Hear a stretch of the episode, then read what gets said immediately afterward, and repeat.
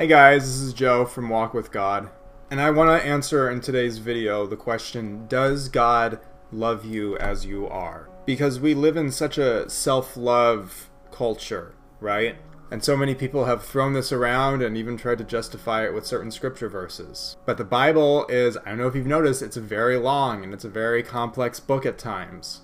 And it's really easy to get taken out of context. So I want to affirm what I think is one of the most quintessential Bible verses that does support that God does love you as you are, but ultimately God does not want you to stay in sin. So let's just start with the fact that God did die for those who had forsaken him, starting in Romans 5, verse 8. But God shows his love for us in that while we were still sinners, Christ died for us.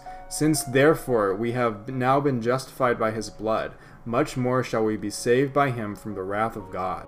For if while we were enemies we were reconciled to God by the death of his Son, much more, now that we are reconciled, shall we be saved by his life. Romans 5, verses 8 to 10.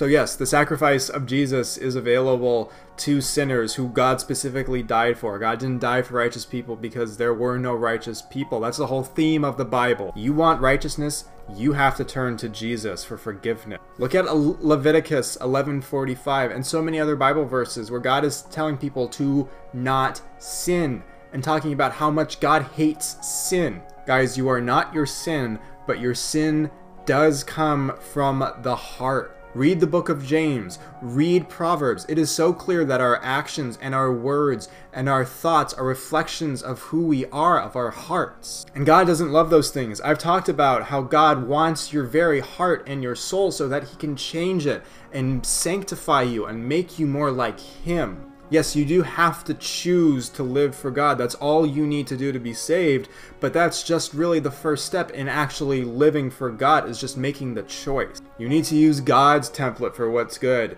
not your own sinful template, not my sinful template, not the sinful template of any man, but the only righteous template, God's the King of the universe, the Lord of all, Jesus Christ, died on the cross so that you could be saved from sin and sin no more. And he spoke so much about not sinning. Yet in the life of Jesus, when he walked on this earth, he was such a caring and loving man and the perfect example for us. God disciplining you and correcting you so that you can turn away from sin and be more like him is the most loving thing that he can do.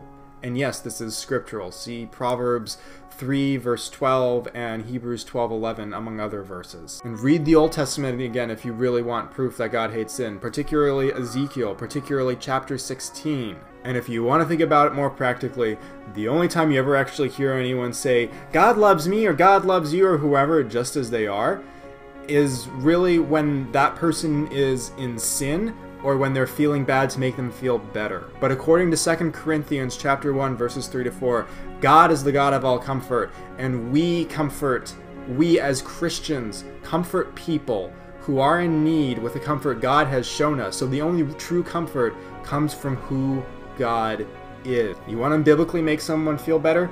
Tell them about God's love for them and how He died so that they can know Him and live as a new creation. And this is scriptural too.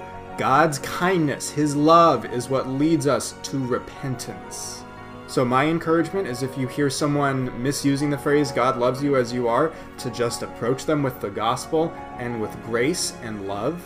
And if you're one of those people who find yourself saying God loves you or loves me just as I am or you are, whoever is, then I would encourage you to watch my videos on what the gospel is. And I would definitely encourage you to bring to God in prayer your heart behind why you're using that phrase. Because I've not heard that phrase used by someone who I truly believe is being used by the Holy Spirit. I've not heard that phrase used for truly spiritually fruitful reasons or to spiritually fruitful results before. And I know that that last statement was a little bit harsh, but I promise you, I'm saying it out of love because I want you, I want everyone to be in good standing with God. Guys, thank you so much for watching, even though I know this was kind of a difficult one to swallow, me telling you that you have sin like we all have sin, but it's biblical and it's okay because you can turn to God and He will take away your sin.